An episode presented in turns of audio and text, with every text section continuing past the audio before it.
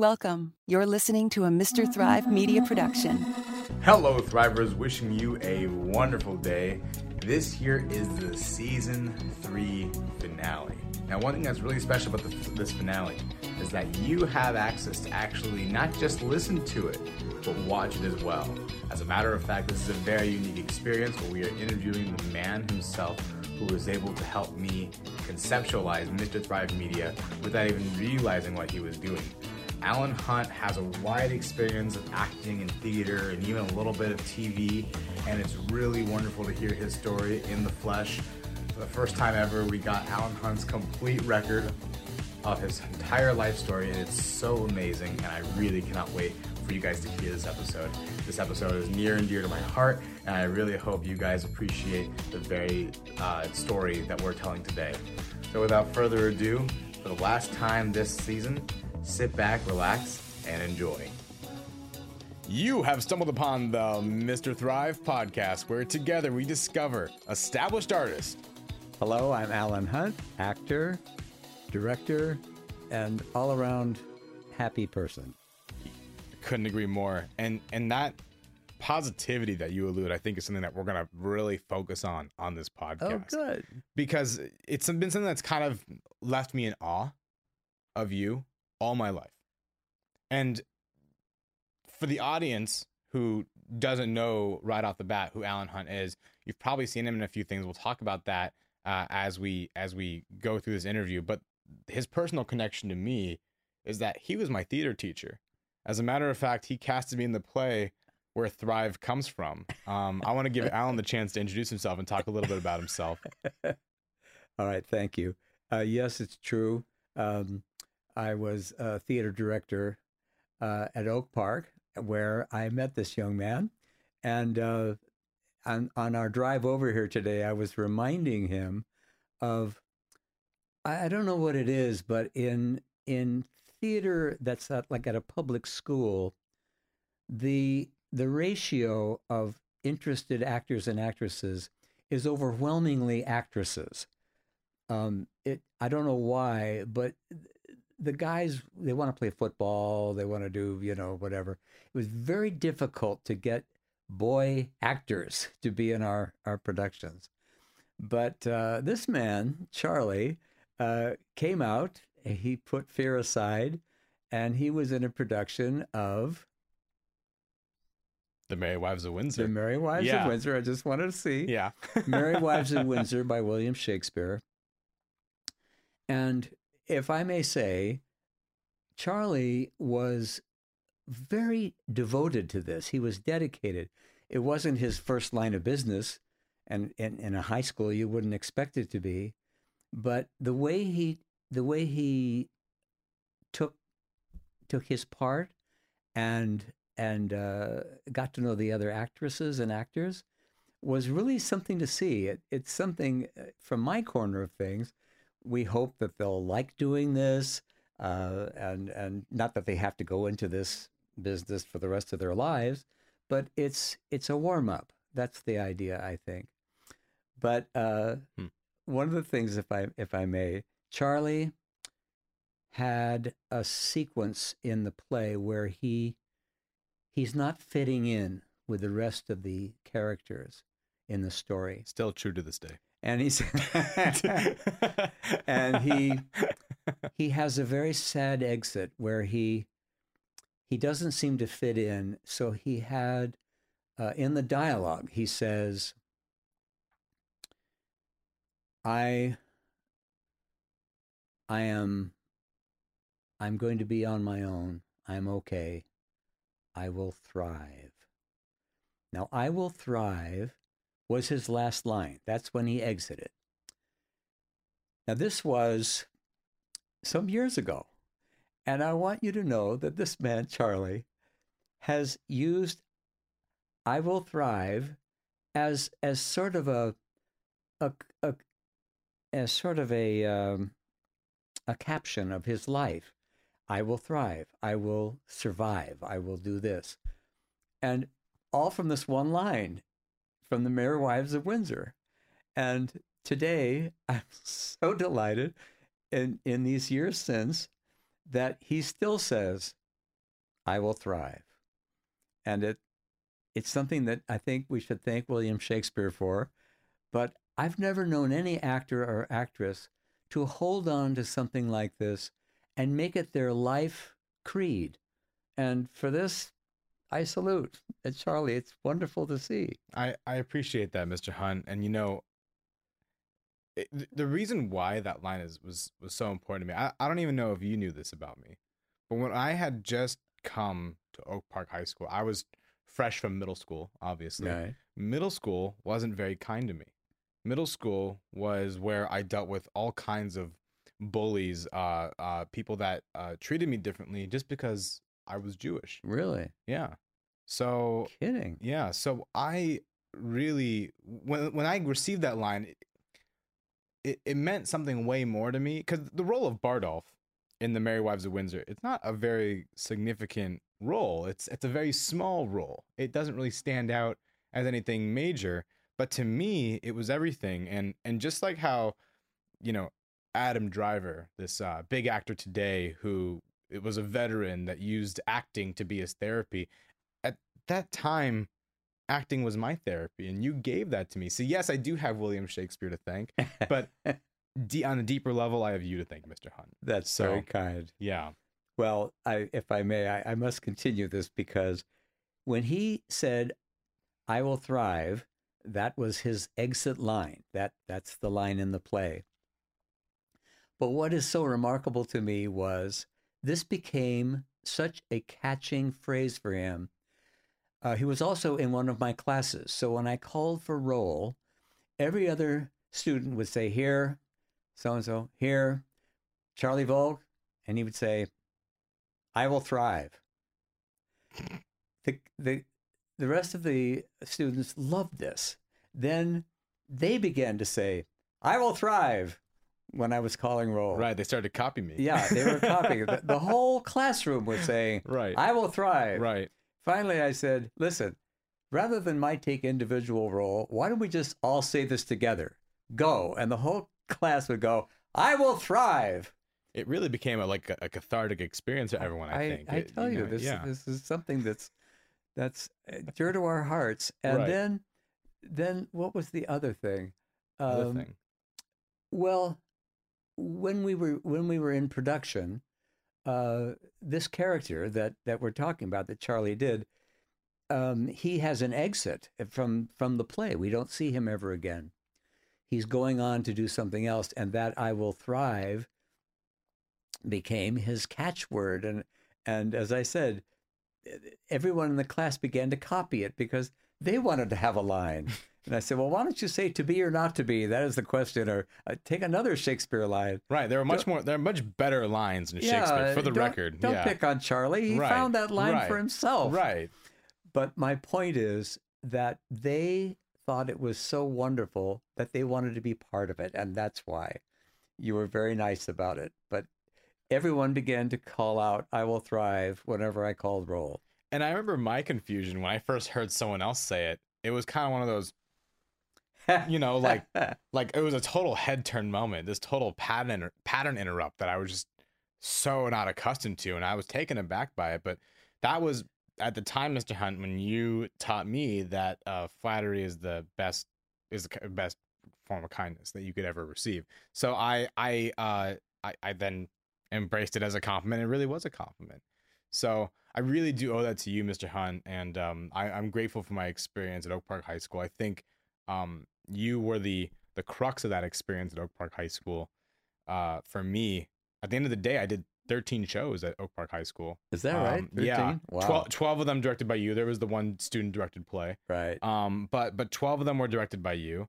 I loved being in uh, Sweeney Todd with you. Mhm. Um, I, I think Julius Caesar was one of the most challenging plays for me, but I also had the most fun with it because you gave me two roles in that play, and they were both um, supporting roles. So they were Mhm. both dialogue heavy. I played Casca, first man to stab uh, Caesar, and Octavius, uh, who is uh, Caesar's cousin. Right? Yeah. yeah, yeah. Wow. So good for you. I, and then and then uh, you casted me in Les Mis. I was Thenardier.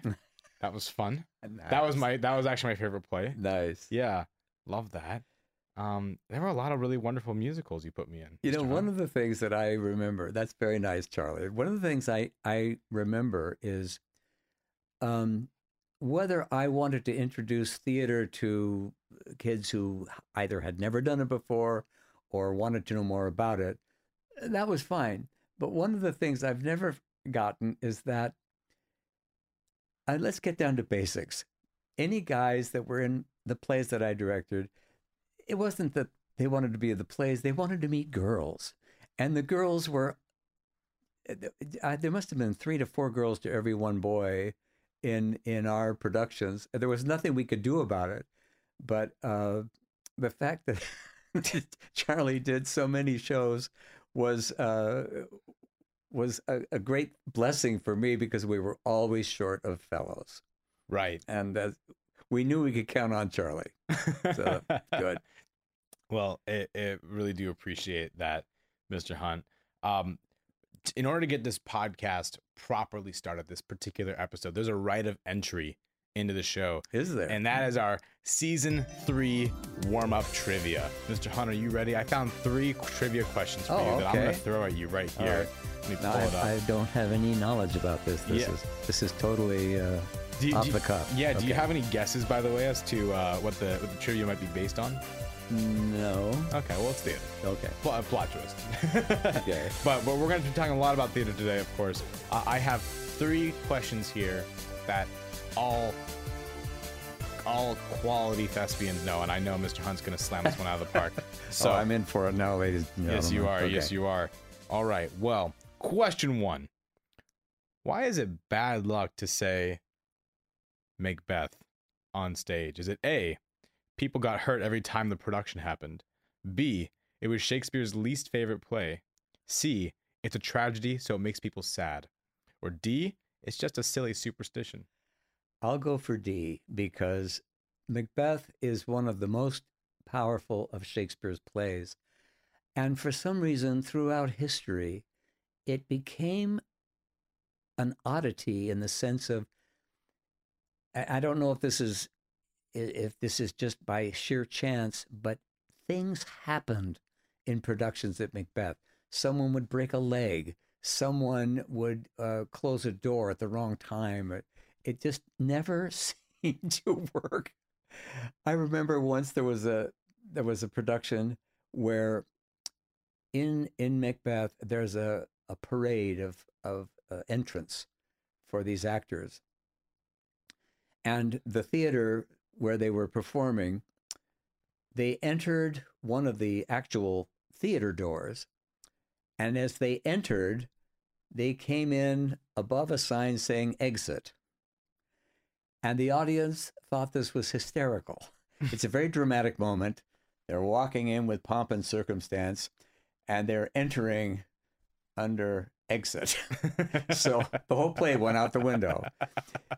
Takes you really out of it. Yeah, doesn't I don't Yeah. I don't know who writes these things, but that that's that's one of the reasons. But I think that Shakespeare. So, Allan, you gave kind of a very, you got you kind of gave two answers there because the the first option A was people got hurt every time the production happened, but then you chose D, just a silly superstition, because it is.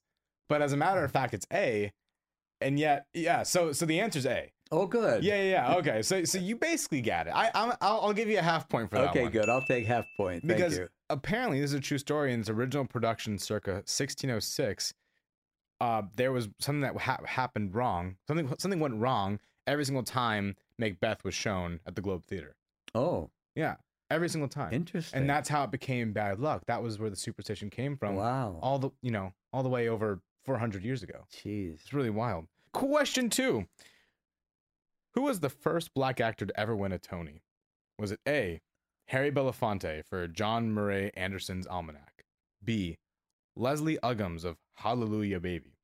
C juanita Hall south pacific? Or d james earl jones the great white hope I think we might want uh, Juanita, who I believe was the original Bloody Mary in South Pacific.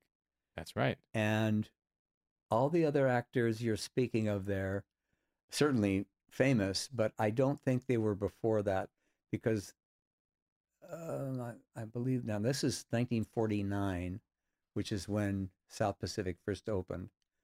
And, you know, it's sad to say this, but Juanita Hall is a black woman playing Bloody Mary, a great role. And do you know that she had to dress in a whole other area of the other actors? She wasn't allowed to be next to her uh, actors and actresses' friends. Uh, it's hard to believe, 1949, but she had her own dressing room at the bottom of the. So the dressing rooms were segregated Yeah. based on color. It was it was the only one. she was the only one. yeah. Wow. Come a long way, baby. Wow. And that's 1949, and nobody thought a thing about it. Yeah. Well, you did get the answer correct, and I actually didn't know that, but that's why one of the reasons I always was really engaged in your classes because you really are a wealth of knowledge. So oh, good. yeah. good. Yeah, great job. Got question two right. Question three, the last question. Frank Sinatra sang Luck Be a Lady. What musical is it from? Is it A, Funny Girl, B, Oklahoma, C, Thoroughly Modern Millie, or D, Guys and Dolls? Are you sure it's not?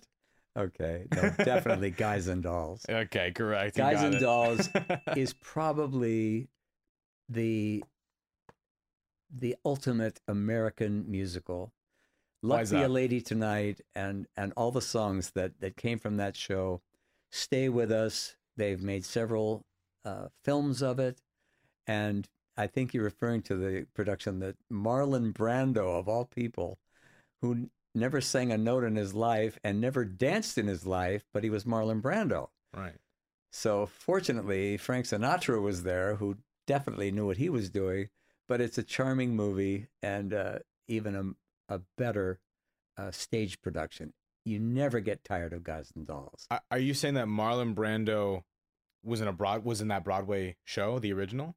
No. Or, oh, and you're saying no, he no. was in a movie. He's in the movie Was he was he lip syncing to Frank Sinatra? No, no, no, oh no. no, so they- it was Marlon Brando singing. Yeah, he sang. And was he was he okay? Was it yeah, he was it got through it. so what he got through it. So it's kind of like when Russell Crowe was in Les Mis.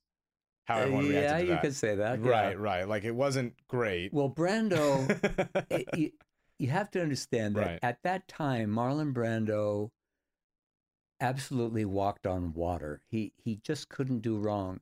Everything that he did, and I'm talking about Julius Caesar. He he did roles that Mhm. that you would have thought, how did this guy learn all that stuff? But he Right. did. Um, it's a it's a real mystery about Marlon Brando because he he was so uh, unto himself. He uh, and everything he did, they loved. And so when it came to do Guys and Dolls, he was not a typical uh, male actor at that time singing or dancing. Right. But if you ever see the film, wow, he he's there.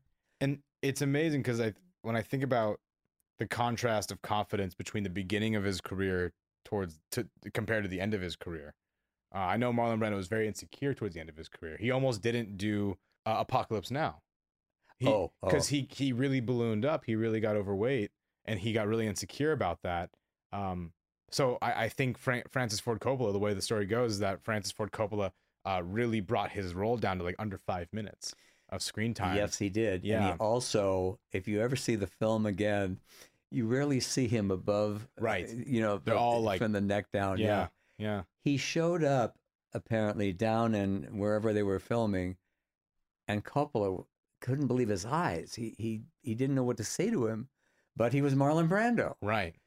uh, if one looks at the film today, it's it's still a very powerful piece, but Brando's appearance is so good, and it doesn't matter. Right. It really the doesn't. fact that he was the way he was. Did you ever see uh, Heart of Darkness, the documentary? Um, you, mean the documentary about the making of yeah, it? Yeah, yeah. Oh, That- yeah. So, so Francis Ford Coppola's wife secretly made a documentary on the filming of the actual making of Apocalypse Now. Uh, Heart of Darkness is the name of the book that Apocalypse Now is based off of, and so that's what the wife chose to name the documentary. Uh, but Great it's story. it talks about you know how like Martin Sheen had a heart attack. It talks about um, how the production went over budget and was postponed release multiple times because of all the accidents and mistakes and uh, setbacks that the production was undergoing in that time. It's it's really uh, an, an insane documentary that you really should watch because it's it's chilling to see how dedicated someone can be to a story. I think most people would quit under those circumstances, but that's what sets aside uh, the Good breed. point. That's what sets aside the breed of a filmmaker and the breed of a dedicated production Very good to point. the average Joe. and yeah. and you know that Martin Sheen was not the first choice, right? Who who was the first choice? Uh, I don't want to say it because he he was already cast, and Coppola was in an air uh, crossing through, uh, changing planes, and Martin Sheen was coming back from something else, and they just happened to know each other, and they talked, and they were catching up on stuff, and he was Yeah. about to get on his plane, and Sheen was about to get on his plane, but the more Martin Sheen talked, the more Francis Coppola was going to himself, Right. I've got the wrong guy. I've got the wrong guy. Really? And they had- Wow. I don't think they had filmed yet. So he he cast Martin Sheen. Right. And Martin Sheen, as you know, is is so good in that you would never have thought. Um, I'd like to not re- reveal the other actor because he's a good actor and he was he was cast and he was Right. doing his job.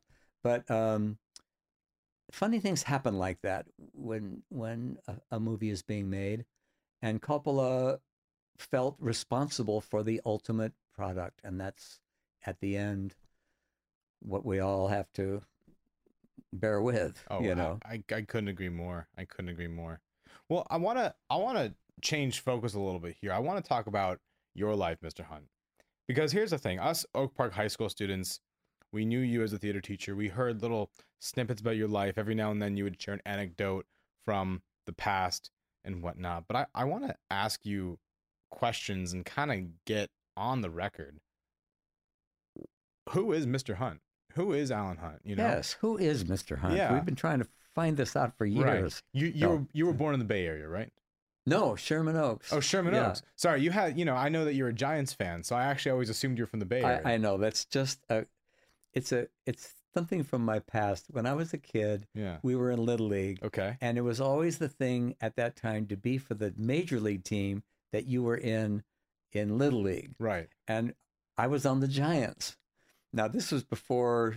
This is a long time ago. This is before uh, L.A. and uh, um, San Francisco had a major league team, so it was all out of Oh. New York. So I was already a Giant fan. And Oh. When the oh. Dodgers came here, I felt terrible because I I wanted to be a Giant fan, even though I live in Los Angeles. So all my life, people would say, "You're a Giant fan? What are you doing that for?" I, I was about to fall into that trap as well. I, I was about to criticize. I can't criticize you, Mr. Hunt. But anyway, so so okay, so, So my whole life I've been a Giant fan. Willie Wow. Mays, Willie McCovey. I go to games all the time up in San Francisco. wow. And but I don't live there. it's just the way I grew up and I I've stuck to it. that's that's uh Drives everybody crazy. right, right. It was about to it was about to upset me, um, knowing that you're from Sherman Oaks originally. But now I know it, it, it's it's just that's how things ended up. See, I'm still you, a- you chose the team before they chose the city. Yeah, the Rams Yeah. are my favorite football team. Okay, that, I that's mean, in LA. and and of course the our, our basketball team. you like the Lakers. of course. Okay, I mean, that's what I mean. I, I was this doesn't make any sense, ladies and gentlemen. I, I was testing you to make sure that you didn't like the Clippers because they're the Clippers, but the Lakers I can get on board with. That's Yeah, fine. In yeah. fact, I think I remember a Lakers flag or a Lakers banner in your oh, classroom. oh, big time. Yeah, big yeah. time. I remember. So there was the Lakers banner. There was the Abraham Lincoln portrait because you share the same birthday as him. That's right. Thank That's you. right. And I remember all of the T-shirts from the different plays that you had, And went all the way around the room. all the way around the room. and I remember uh, the the posters, the little cardboard posters with all of the faces of the cast of that play. Now, Thoroughly Yeah. Modern Millie, by the way, was your biggest play. I think it had about 150 students in it. yeah. Was that did that give you an aneurysm? How did you maintain sanity during the making of that play? Um, 150 individual units. I understand. Yeah. what including me. What Charlie's It's not easy to what Charlie's referring to is something that, as a teacher, I I found to be quite a phenomenon.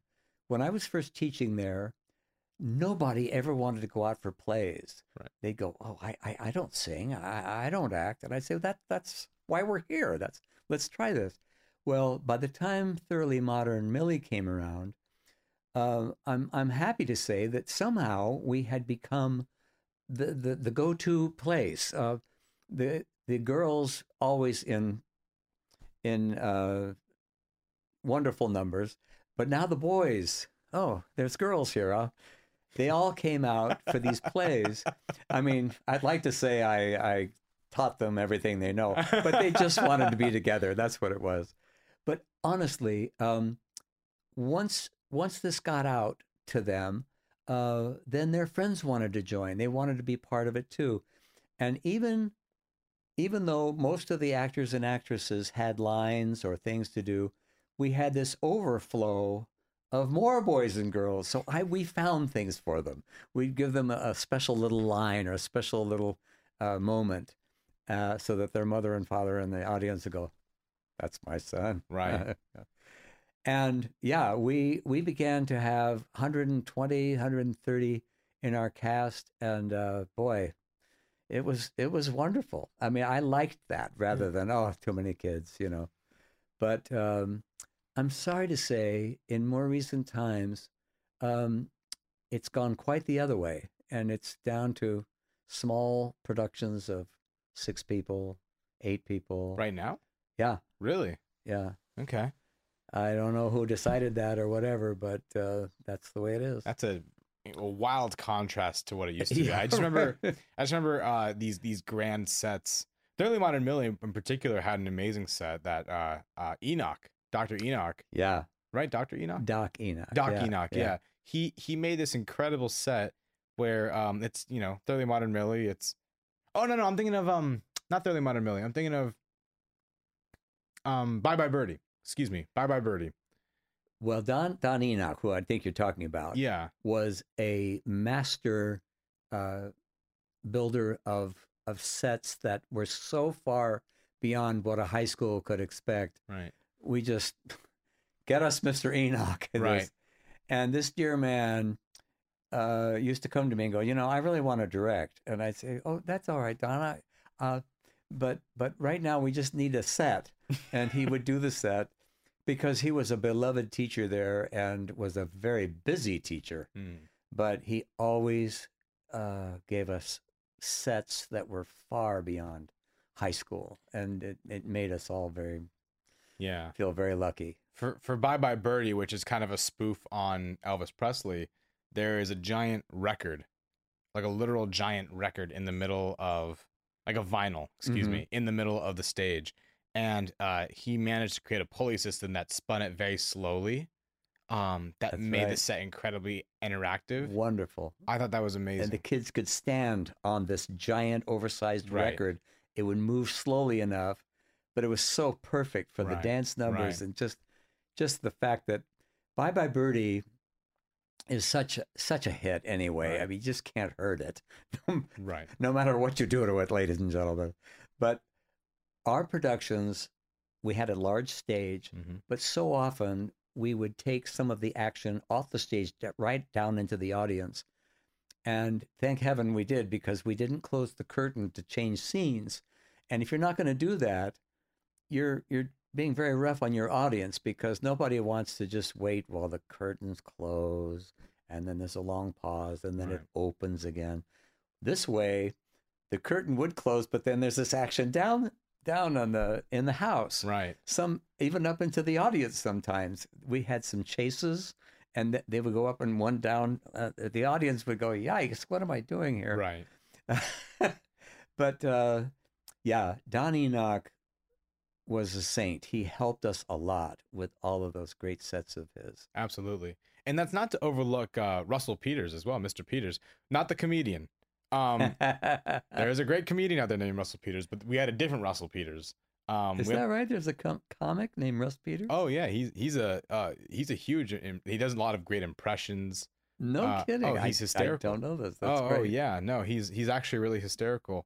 Um, but our Russell Peters uh did, you know, just really, I think, you rounded up the troops really well. He he would always organize the the different crews that would make all the different sets Great and whatnot. right hand man. He I- was there. And I remember for even the black box plays, he outdid himself. Like when we did Sweeney Todd, Sweeney Todd was our black box play. Um, black box should meaning. explain what black's black. yeah, yeah. Well, actually, I'll let the master No, explain. no, what- no. You tell it. you Oh, tell okay. it. I'll, well, if you, if you insist, and and correct me if I'm wrong, but Black Box is basically a minimalist set. There's actually almost no set at all.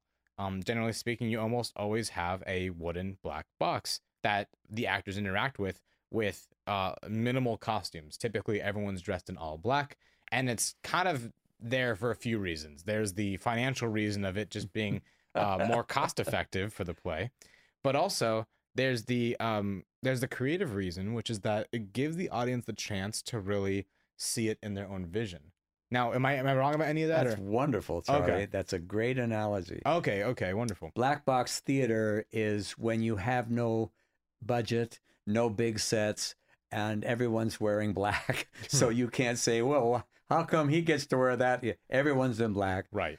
And I, as Charlie's saying, the, the whole focus is the play. Right. And of course, the actors and actresses. So we would do major musicals, all that stuff, but then we would do a black box production. And the kids seemed just as enthusiastic about that too. They were cool. The play's the thing. Yeah, no, they were really cool. And uh, the thing that what I wanted to give uh, Mr. Peters credit for was, besides always telling us that he used to be in the CIA, which I remember very distinctly, he would just never give up on that. He had to really uh, tell tell everybody that he used It, to be it the made everybody toe the line. They didn't uh, didn't Right. mess with Mr. Peter. That was a whole thing. But um he managed to still create the slide in Sweeney Todd when when when you when you die in Sweeney Todd, you go down the slide and then you like go down the chute at the bottom uh where where uh, they go to make the pies. Um uh really dark play as everyone should know by now. Uh but like I just remember being so amazed and also also that slide was fun. That was a fun slide yeah, you know you, you couldn't you couldn't be upset at that slide at all you just you you'd go down you just have a good yeah, time Yeah, yeah that was a good time that's good, man. Yeah. Thank you. yeah how did you how did you get your start mr hunt Oh, well, you know, I, I suppose every actor's story is different. I tell you, I I don't know where this came from, but when I was just a little kid, everyone in my neighborhood either played baseball or they did this and this. For some reason, I I made up plays. That was my favorite thing to do.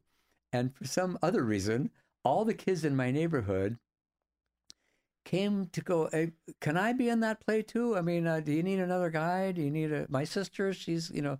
So we we began to do plays in my backyard which was pretty spacious where we were living. And uh i didn't think a thing of, of it. I i just thought doesn't everyone want to do plays? Doesn't everyone want to be in, in show business?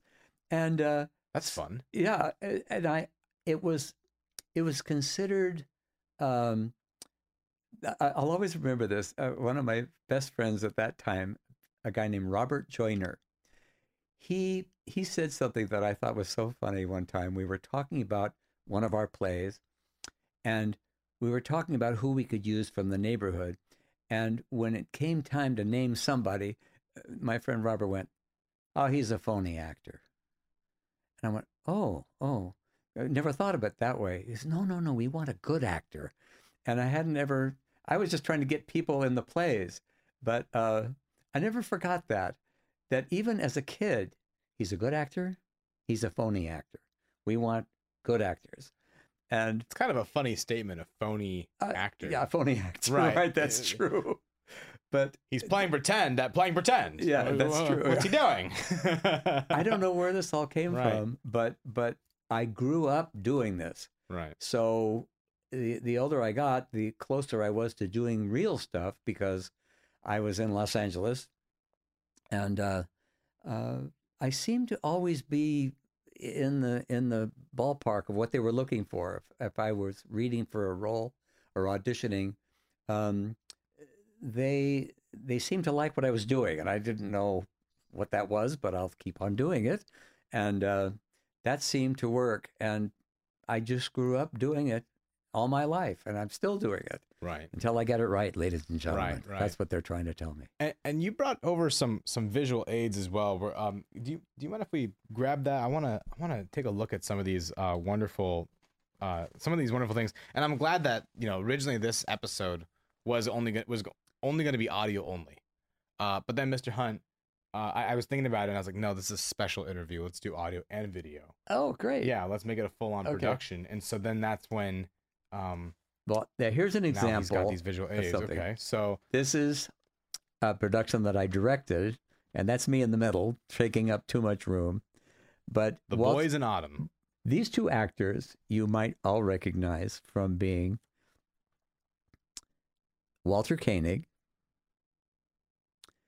and this actor you also remember uh, they have been in for many years uh, this is a production called the boys in autumn Right. And is that is that Khan Mhm. from Star Trek? That's Yeah. that's Khan. I, I grew up. My, my dad had all the VHSs of, of all the Star Trek stuff. So I started. I had a little phase where I was watching all his VHSs, and that's how I know about Khan.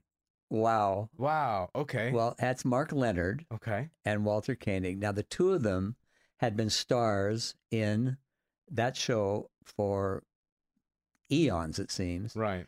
And they both wanted to do a play totally out of anything to do with that. And this is uh, an original play called The Boys in Autumn.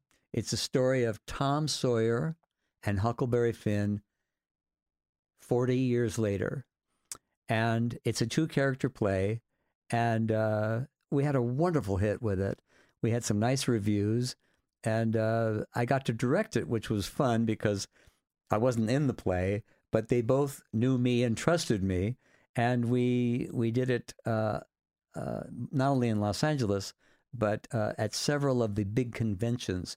At that time, boy, if you had anything whatsoever to do with uh, the the show that these guys were talking about, um, they they flocked to see us because it wasn't because of the play or anything or my direction. It was the fact that they were both in it, Right. and we had a wonderful time. And this full page ad was uh, part of what we were so happy to see. Amazing. They they had a great great run, and I really liked working with them.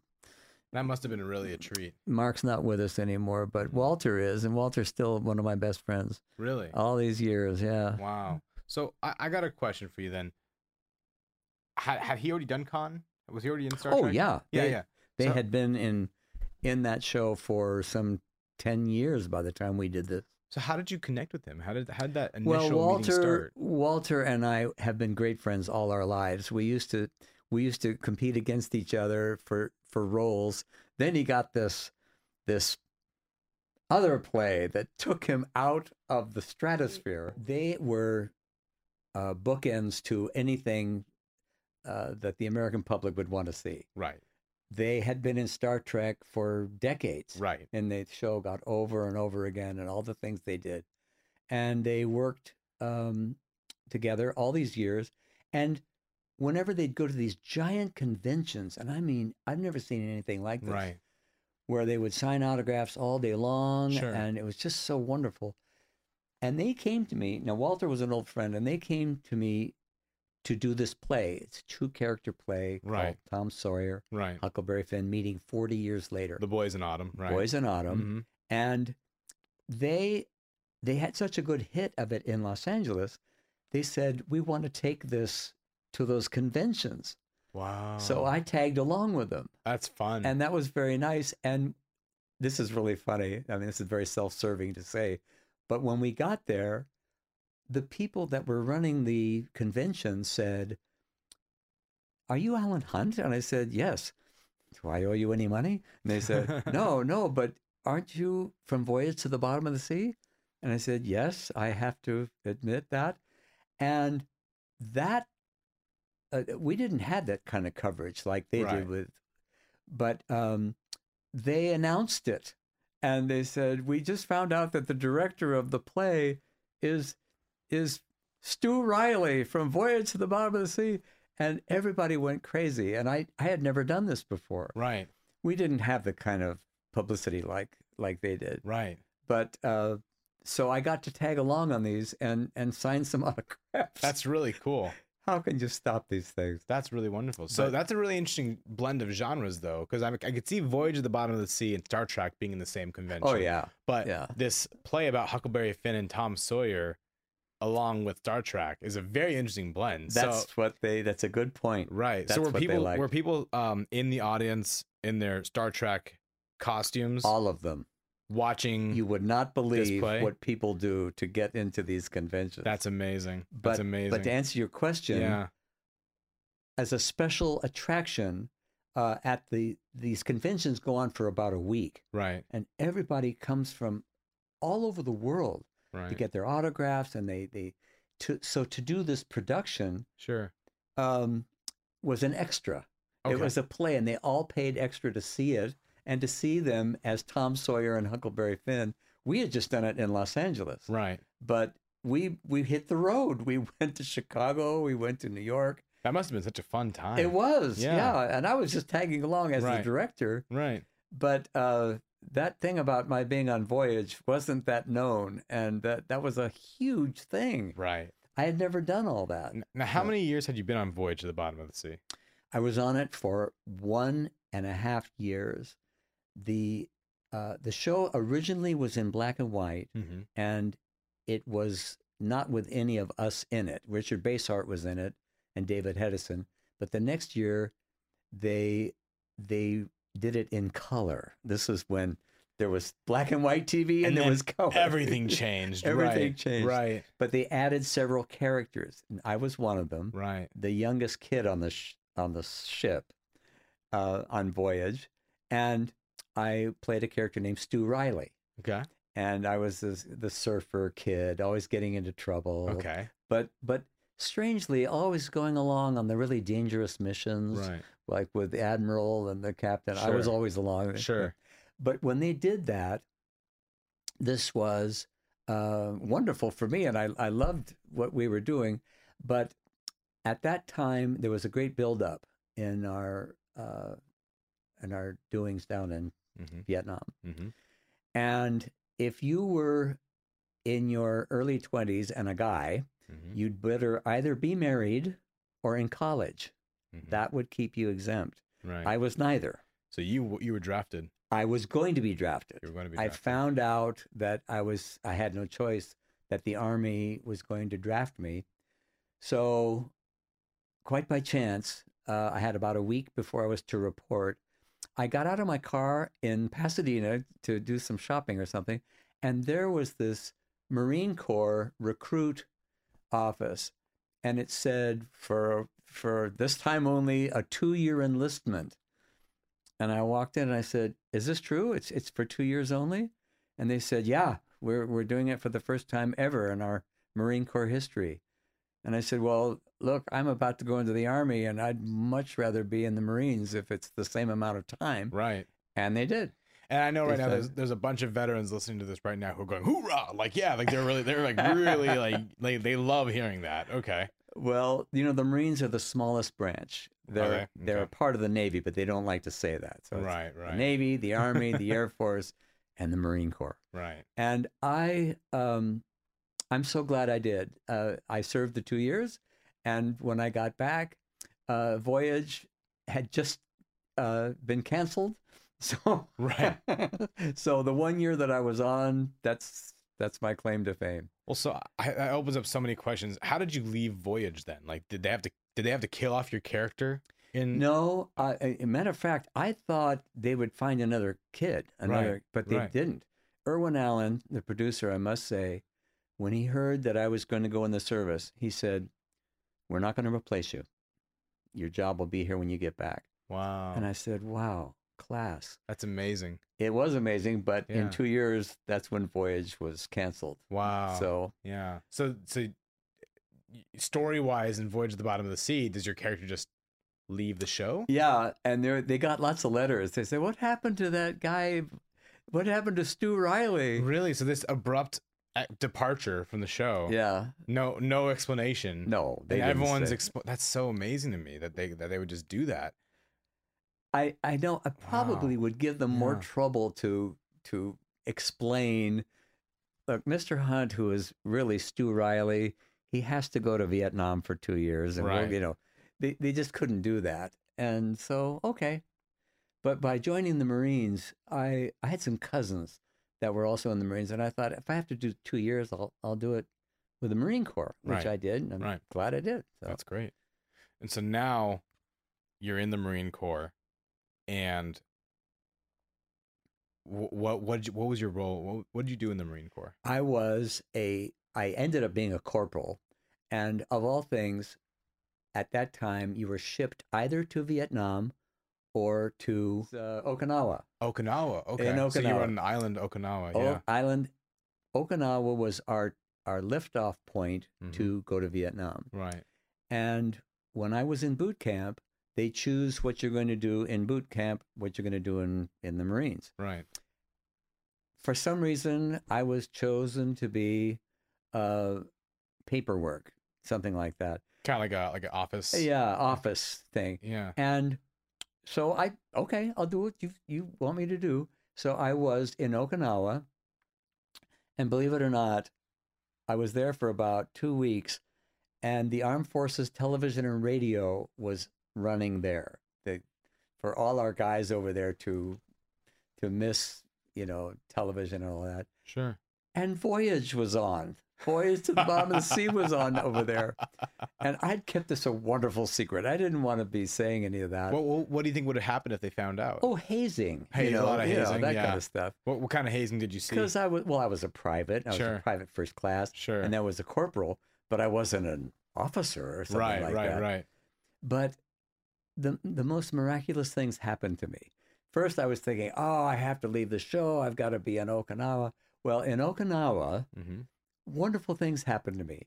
First, they they found out who I was, and they said, "Do you can you do television? Can you do?" And I said, "Well, yeah, that's what I do." They said, "Well, we'd rather have you do that than work in that clerical office." And I said, "Okay, I'm I'm serving wherever you want me to do," and I did. So there was a a weekly show there called This Week in Okinawa, and I was the host of it. And I interviewed people coming in and going out of the island. Are you serious? Yeah, I had no idea. I know. I I I did whatever they asked me to do. This week in Okinawa. And at the end of my time in Okinawa, I then came back to the United States and I had two more months on my term. Uh huh. And when you've got that short a time, when they- they say short, Right. that's that's you have two more months to go. So what are you going to do when you're back in Camp Pendleton? I said, look, I'll do whatever you want me to do. And they said, well, why don't you clean out these waste baskets and why don't you do that? I said, okay. I did whatever it said. Right. And then finally, um, they called me in and said, look, you've got two more months to go. If you, and, and you're just wasting your time here, but we can't let you go. But would you be interested in taking classes at any college you're near? And I said, sure. They said, well, you're near Pasadena City College. If you if you choose two classes there, we can let you go now. And I went, you're kidding. And they said, no, because I live in South Pasadena at that time. Wow. So I did. Wow. And I, I went to my two classes. One was uh, was uh, the the history of theater, and the other I forgot the other one. But anyway, I did two months, right. and then I was released from the Marine Corps. They, they was those, those classes were based in show business, I assume. No, they were things that I chose. They- Okay. it- as long as they were chosen within their their realm. Right. So I did, and after two months, I was released, and I, I called up. I went out to 20th Century Fox, and I saw Irwin Allen, and he said, "Allan, we've just been canceled." Oh, And I said, "Well, I got here as quick as I could." right. But Right. that's that's how that happened. So I gotta I gotta ask you, you know, this is this the story that you told, I actually I knew that you served. I didn't know to what capacity. I didn't know what it was like. Right? now that I've heard it, I was kind of expecting some grueling story, especially knowing that you were in the Marine Corps, because you hear about these Marines and you hear about you know the the treacherous boot camp, the physical training that they went through, Yeah, which I know you went through there as is well. that. Yeah, Yeah, it's good for you though. it, it's really good for you, I'm sure. And then you hear about the stories of, you know, anxiety leading up to the draft, getting drafted into Vietnam, going there, you know, surviving the jun- the jungle, and then coming back and then being spit on by society because people didn't uh, uh, accept you. Unbelievable. And you hear about um, just the horror stories of what it's like to be in the jungle alone hmm you know, fighting fighting Charlie, as they say, but you know, really uh, uh, going through this horrible uh, experience of of just trying to make it to the next day Yeah, and not knowing what tomorrow's gonna look like, yeah, and and being in in this uh, place where uh, the sm- the smallest mistake can end your life in seconds. You sure can. So It's very observant of you. Y- yeah i i gotta ask you you know yeah there's a lot of luck involved in your story where they didn't they didn't send you to vietnam they sent you to okinawa and they they they put you in showcast and, and, and, you know a lot of this was, wasn't up to you it was No, it was gifted to you it was it was it was you know something great but i can't help but feel like that comes from just your positive outlook on life oh, I, you know, because they they talk about how the positivity you put out there comes back to you. Hmm. You've always alluded that. You know, what is your secret? What? How do you do that? Oh, thanks. that sounds like I, I made this happen. I don't know, but I, I can tell you this. This is funny. When I was in boot camp, you just do what you're told. You don't Mhm. you don't stand out in any one way. But um, when I uh, when I was going through boot camp, Mm-hmm. they we get rifle training, and one of the things that I got was a sharpshooter medal. Wow. And I thought, what the hell did I do that for? I should have I should have missed the target. You know, they're gonna. But no, I'm just kidding. But they uh, that put me in this higher rank, Really? and because they they want good shooters. you Right, know? sure, sure. hey, I, I and that's how you became corporal. Well, I didn't become corporal till you graduate from your boot camp, Okay. and then you go out into the world wherever you're sent, Right. and for sure private, and then Right. private first class, and then a corp lance corporal, Lance corporal. and then corporal. got it. So I made it through all four in in less than my two years. Wow. So I was a corporal when I finally finished in Okinawa, Uh huh. and they sent me back to Camp Pendleton, and with two months to go, and that's when they said to me, "Look, why don't you take some college courses? Right. You're just wasting time." So I did, and uh, then I went right back to work when I got out. But where does that positivity that you've always had come from? It seems so innate. It seems so. I, I guess. I guess. For someone like myself, you know, positivity wasn't always the first gut reaction to feel. You know, Mm-hmm. It, it- maybe that's just how I'm hardwired and built, but you naturally have that as an artist, as a as a director. Oh, thanks. I know, I, I don't think about it that way, I guess. But um, I like to make the best of things that I'm given, whatever that Mhm, is. mhm. And when I was first at Oak Park, I don't know if you even know this, but I was a guest of the school. I wasn't a teacher, I was a guest. I didn't know that. Um, and they didn't have a drama director of any kind. Yeah. So I was brought there just as a as a guest of the school, Mhm. and they, they called me in at the end of the summer or whenever it was and said, you know, you should think about this. You know, you're really good with the kids, and you you know what you're talking about. And I, so I said, but I don't have a I don't have a teaching credential. And they said, well, we know that, and we we have it all figured out that you can do this in a certain way that would you're coming from a certain profession, hmm and that counts. Right. So I said, oh well, in that case, uh, Right. so that's how it happened. And I I began teaching, literally teaching classes there. And they let me choose the plays and I, I loved it because uh, it's nice to pass stuff on that, Mhm. that you yourself love, Right. And as I've been kidding you, Charlie, as you know, we, we never had guys. It was always girls. Right. There's always but, girls. but by the time Charlie came around, we had guys in the plays, and that that in itself was a triumph. Well, I, I don't think I broke any any barriers per se because I remember when, when I got there, I had the I had the people that I looked up to. You know, there was um, you know, young young young guys like Alexander McKee, Uh-huh. Russell Carter, hmm uh, and, and Tiro Schneider. Yeah, You know, these are all guys that um great kids. were were there way before me. But I remember when I joined theater, in my mind, they were the giants. They were like it, it, working with them w- was like uh being in the room with Tom Cruise. nice. And then I mean like Ari Stidham as well. Yeah. You know, I remember him being in Merry Wives of Windsor as a Yep. I think that was the only play we ever did together. He was uh he was the main uh antagonist of the story. Yeah. And um Ari today, I know he did the show Big. I know he was in the show Scorpion. Scorpion, I think is what the show was called. Yeah. I was following his career loosely, but like, you know, it was it was amazing to see that there was this actual professional actor that's actually gone on mainstream TV and had his own characters and TV shows and different spots really make it. And I was like, I acted with that guy. I did it. You know?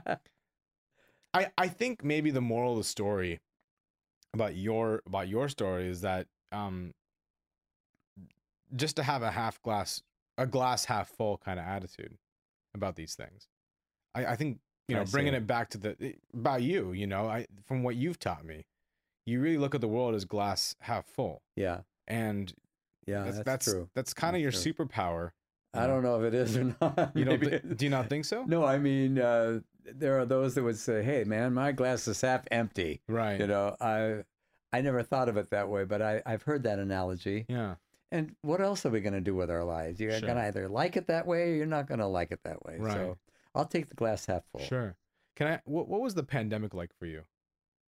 The pandemic. Yeah, sure. I mean, we all survived this this crazy thing in 2020, and and I guess where I'm thinking is that, you know, that must have been a test for your positivity because a lot of your story relies on connectivity with people, you know, and these really oh, amazing oh, I things. see what you're saying. and so, I mean, what what was that like for you? Well, in my case, uh, I was very lucky when the school allowed me to do this. They they got me a teaching credential, so Mhm. I could literally teach, um, which I really loved, and I, I began to go way beyond j- just the teaching. Mhm. Uh, I, I- I loved the classes. I, I liked teaching things that I thought they would like, and so forth uh, many times I would love it when the kids would come into my class, like after the bell would ring, they'd come in and they'd come in and they go, Oh, I say, What? Is it air conditioning? They say, No, it, things are nice here.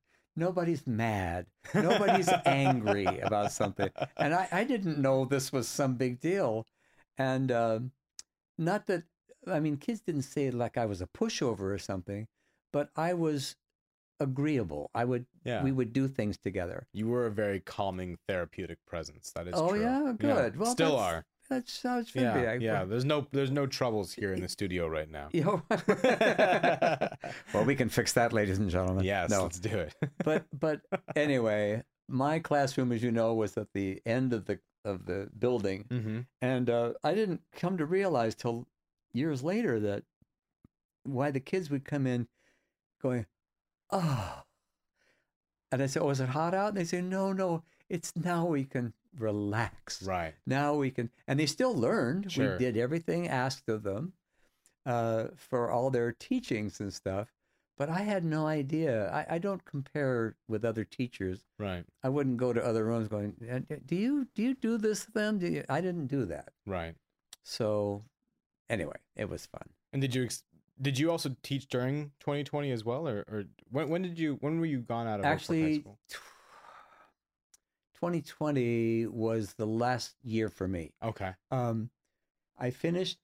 excuse me. I finished the classes that I had, and uh, it was a terrible breakdown at school, and Mhm. we weren't doing plays. Mhm. Uh, theater was closed, and a lot of what I do was not being allowed at this particular time, Right. which un- understood. And Heidi Sissel, you remember? Of course. Uh, I we know were- she just retired. We were partners. Yes, she Yes, did. yes, I she was did. at her graduation. yeah. Uh, dear friend, we collaborated on all our shows. And she called me and said, I don't have anybody to collaborate with. You, you- you're gone. I said, Well, isn't there another director? And one of the moms, I think, stepped in or something, but it, it wasn't the same. Right. um, And I don't know what they're doing now. Right. But uh, I did go to, to Heidi's graduation. Right. That was really fun. That must have been really special. You saw a lot of alumni. Oh, maybe? yeah. Oh, yeah. Oh, that's great. In fact, Heidi wanted me to put on my robe and, and walk with her. oh, that would have been I said, wonderful. that's cheating. I've already graduated. she said, no, no, no. So, but anyway. That'd have been great. Wow. But this is great, Charlie, because knowing you at that time when you were in school and now seeing you doing this kind of work, man, this is this is really nice to see. No, I, I appreciate it, Mr. Hunt. You know, I, it, it, I, I ask you about, I ask you about happiness because everyone handled the pandemic so differently. You know what? You know who else, who else was on my podcast from Oak Park High School was uh, Yael Caroli. Oh, and we we had an episode uh i interviewed her just as the pandemic had started because when the pandemic began i continued my podcast but we did it remotely so it was Uh-huh. all being done on zoom now well, she she's in New York, right? she's in new york Yeah. so we would have had to do it on, on zoom anyway but my mindset before that was podcasts have to be in person and then pandemic happened and that forced me along with a lot of people to modernize and get accustomed to this new digital ecosystem very quickly Oh, Right? So now we're all using Zoom, and I, I interviewed Yael Caroli, and um, Yael and I talked about uh, being an artist during the pandemic. What is that like right now? And she told me her story. She told me her story about you know auditioning on Zoom, Yeah. and um, even after the pandemic, I know that auditions still happen on Zoom because the talent agents just find it more convenient. Sure. You know, it's, It's right easier. there. It's easy. It's just so much easier. Um, and on top of that, I think you see a lot of.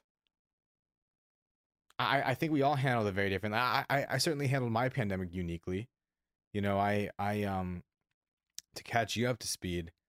Uh, I was living in uh, West LA. I wasn't living too far away from where I live now Mhm. and um, a lot was happening. I had a different job. I had a job at the nonprofit. Um, just about within like the same month, you know, I I lost my job, I lost my living situation, Wow. and I lost my girlfriend at the time, all within a very short time span. Things come in like, bunches, man. You know, when it when it rains, it pours. You know, in like a one to two month time span, all of that faded away Do you mind my asking why you guys broke up? we we broke up because uh, she had been laid off from her job Mm-hmm. and she was from originally from Texas. So she had to Oh, move back and live with family, and I can't do long distance relationships. I, I I need someone here physically present. I, I understand that. Yeah. I, I can't see how you could not have done that. Right, right. Because what hap- what I, my experience with long distance is that when you're dating someone long distance, unless it's for a temporary period of time, you're gonna link up again, and it's all gonna be fine and dandy. Um, what happens is you're not dating that person; you're dating the idea of that person, and there's a big distinction between those two things. Oh yes. And if I'm falling in love with the idea of a person, then I'm not actually dating the person. And I just don't want to do that to either of us because that just creates suffering. It just creates this uh, unnecessary strife. But you're in, you're in touch with her, aren't you? Um, we haven't spoken in a long time. Wow. Yeah. She doesn't call you. Doesn't. Uh, It's it's um yeah she uh, you know she's she's off in grad school and I I know she's doing documentary stuff and you know going going all over the world so I it's just been hard to get in touch with her but yes, I'm, was. I but I am but I am proud of her you Uh-huh. know um her name is Shelly and Shell I, Shelly's uh, uh doing a lot of good stuff out there and I'm I'm really proud of her How long were you guys together? we were together for nine months and I think months. I, I I know we would have been together longer uh, had it not been for uh us being laid off because eventually I was laid off too Mm-hmm.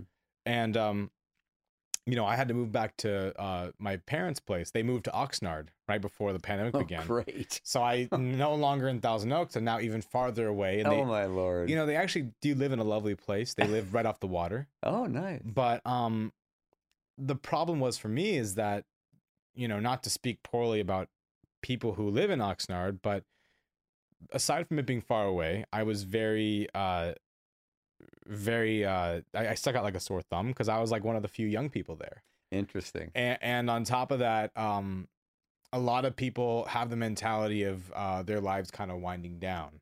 Where I'm in this mindset of where I need to wind up. I decided What a concept. yeah, yeah. You know, I, I decided in that time, you know, I need to build my business because that's the only thing I can lean on. I, I had this conclusion uh, at that time where, you know, there's no job that's ever going to value me.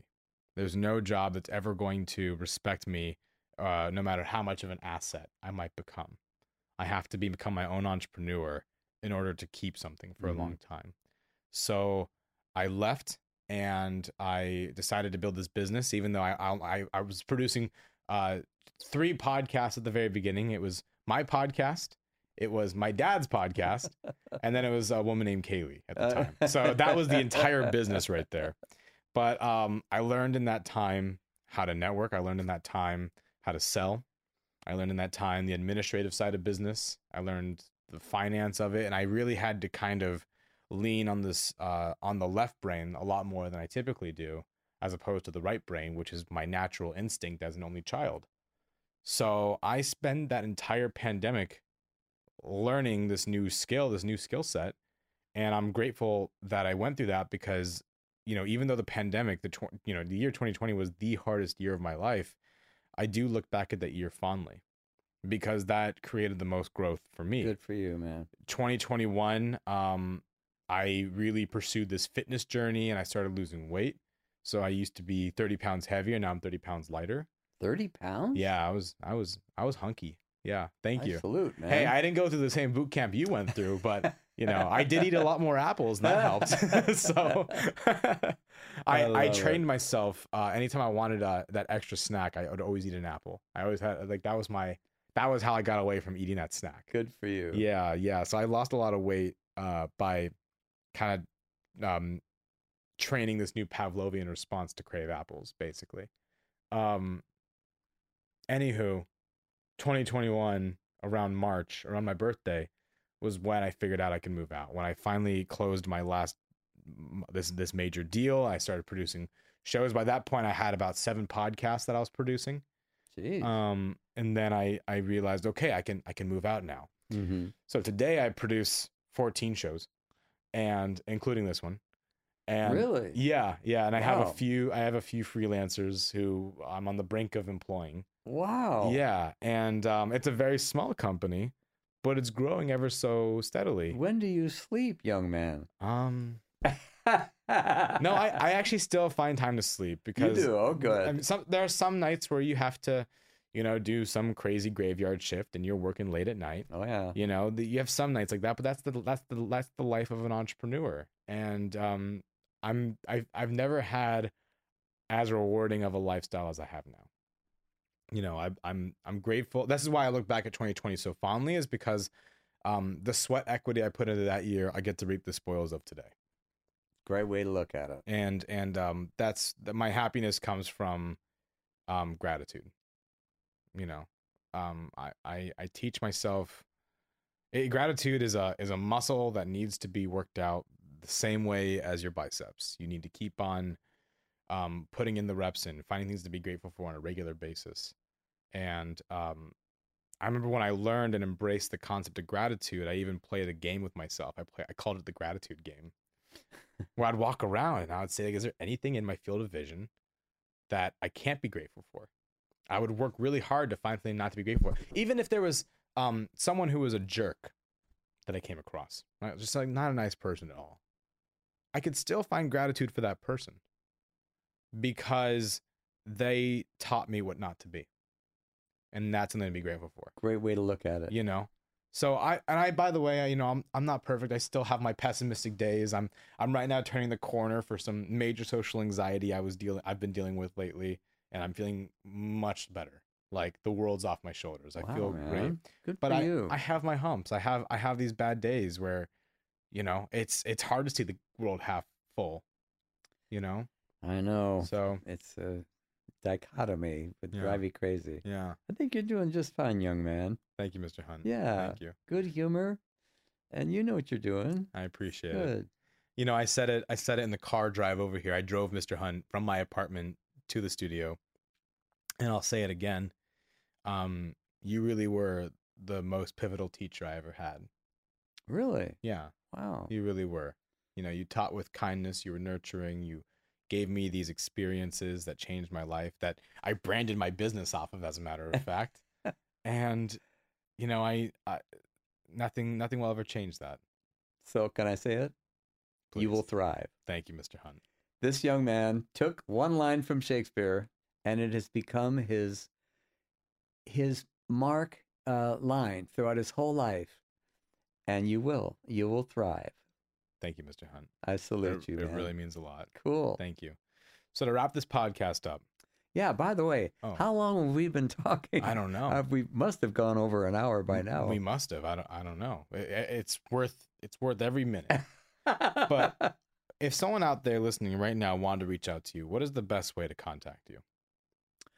oh, or uh, do you want people to contact you at all? oh, of course, sure. No, I, I, I, I used to get a lot of fan mail when I was on the show and things Mhm. like that, and I still get some things like that. But I always answer. Mhm. Um, they want to know what I'm doing now and things like that, and I'm delighted at that attention. But um, for me right now, uh, I am uh, I'm in a, a kind of a impasse where uh, I have been uh, I, I stopped teaching, and then in this interim, I've been able to put things all throughout my life that I've never been able to get to. You know, there's that corner and that room and other things. And I've always been busy, just so mm-hmm. busy to the point where this is actually something I'm enjoying. Good. I'm finding things that I didn't know I still had or or that I've lost or something. And um, I, I guess you could say it's an impasse period for me. Uh, my my theater work, my directing, all these things I still wish to keep doing. Uh, I don't I don't have a I don't have a um, a sense that in my work I'm going to retire. Good. You don't retire from this kind of work. Good. I did it as a kid. Uh huh. I've been doing it all my life, and um, I continue. I want to continue. I as I long as that. they'll let me up there, And the good news is, you will thrive. I'll thrive. I'll thrive. Thank you. Thank you. Isn't it wonderful that one line from Shakespeare in a dialogue that this young man was given, all he had to do was say it like any other actor in our show, but it it it rang a bell somewhere with you and it's been your it's been your uh your slogan. My name is Mm-hmm. and I shall thrive. Yeah. It's so wonderful. Yeah. I just think that's so funny. Everybody that passed through our our halls at at the Oak Park, uh, you know, everybody has impressions about things, and a lot of them loved the plays. They love doing them, not for their life's work, uh, although some have branched off. Mm-hmm. But but but for you, Charlie, this is this has been something to see, because you're doing great things and you're finding a way to to keep them together for yourself, which in essence is the best thing any of us can ask in our lives. You know? Mm-hmm. Now the girl that you you were with, she went one way, you're in another. Mm-hmm. You're a young guy. I mean, something's going to happen. You you know. Something's gonna happen. Yeah. Yeah. And probably when you least expect it. That's how life works. I know. I know. That's you what. go to a you can go to a singles bar. yeah. You can say, "Here I am," but it doesn't work that way. That's what. That's why. That's why dating is so frustrating. You know. Yeah, don't let it get to you. It's crazy. No, I know. I know. because girls are very brave lately. They're they they uh they speak right up. They're They not timid, waiting to be you know. yeah. So, uh, but you know, it's that old thing. What's that old expression? When you least expect it, it uh, smile. You're on. Oh, that's candid camera. Yeah, when you least expect it, you're elected. You're the smile today. Smile. You're on candid. Remember that old show? No, I don't. Oh, you don't? Oh, oh, oh. Well, for years, Candid Camera was this hit. okay. You never missed Candid Camera. Uh-huh. It's things being done with cameras and they don't know they're being photographed. Yeah. and it would never be you know against their will or something, Sure. but really funny, funny scenes. And that was their their theme song. Love that. Smile, you're on candid camera. Love that. Yeah, Love that. man. But um, uh, the the- the main question was uh, what what is the best way people can reach out to you? Oh, uh, uh, I'm I'm available. I mean, I I have a I have um uh I have my my paperwork is is there. I'm I'm available. I I answer letters. Um, yeah, I I'm I'm out there. okay. Yeah. Well, then I'll I'll get that information. All that information will be displayed in the show notes of this episode. And finally, You heard it here first, folks. Yeah. Finally, Mr. Hunt, the question I ask everybody, everybody on this podcast, my final question. What will you be famous for? Oh, good heavens. This isn't something that the person being asked should ask or should answer. I, I think, isn't it what should be said about us?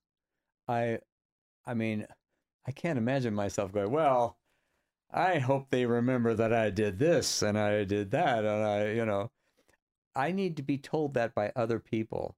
Otherwise, I'm, I'm a self-serving unto myself, don't you think? I that's an odd question. Do people answer that? Sure, all the time. They say, "I want this, I want that." People reveal their intentions when they answer that question. Oh, well, um, I don't know. I that's odd for me. I I need to hear it said and see where I went wrong, or if something's working or something. It's like when you meet a girl, you know. Right. Um, it it's how she responds or doesn't respond, and th- then you know if if you were doing the right thing or Right. something. I Right. guess. hmm I have a brother and two sisters, two older sisters and my younger brother. And there's only two of us left now. My younger brother died, and the younger sister also passed away. So it's my sister Georgia and me. And she was born in 39. I was born in 1945. So we still get together, we still catch up on stuff. But basically, um, my family and those around, friends included, um, I cherish. I hold on to that. And one of the things about my work has been meeting people and meeting and working with people and others. And if I'm put in charge of it, if I'm asked to direct something, um, I hold that very dear. I think that's a wonderful way to make friends, to have enemies. No, uh, to uh, you know, to uh, to just be part of things, to stay stay uh, active. That's what I think I would say. Uh, as an actor, yes, always happy to do a part. As a director, I love it. I love working on things behind the scene, and uh, believe it or not, teaching. I I never knew teaching could be that that much fun and that that it, it's funny. Uh, you know, you hear teachers go, "Oh, those kids, they drive me crazy." I would never think that, even though they they can drive you crazy. uh, but that's not how you deal with it. You're not going to say you're driving me crazy. Sure. But uh, I don't know. It might just be me in my corner of the school where I was, but uh, I I really cherished all that time. It was it was good, and I met Charlie Volk, by the way. He was he was there. Well, Al, I think that's a fantastic answer. Allan Hunt, everyone, thank you so much for being on the Mr. Thrive podcast. And also, I don't think you, I, this is something I can't believe I forgot to mention. This is the season three finale. So, uh, thank you, Allan, for making such an awesome finale episode. Oh, and good. I couldn't be more grateful. I'm To happy to. That's great, Charlie. Yeah. You mean this is the third, the end of the third run of this? Yeah. Wow. right. Salute. Thank Good you. for thank you. Man. Well, this has really been a privilege, and uh, thank you so much for being on this podcast. Anytime, really my special. friend. Anytime. And there you have it. That was Allan Hunt in our season three finale. To the listeners of the Mr. Thrive podcast, thank you so, so much. Working with all of you has been a humbling experience, and I've learned so much in this journey. Again, thank you for being a part of this journey with me. As those who have listened know, this is a cathartic experience for me, and I am grateful for each and every one of you. I will see you in the next season.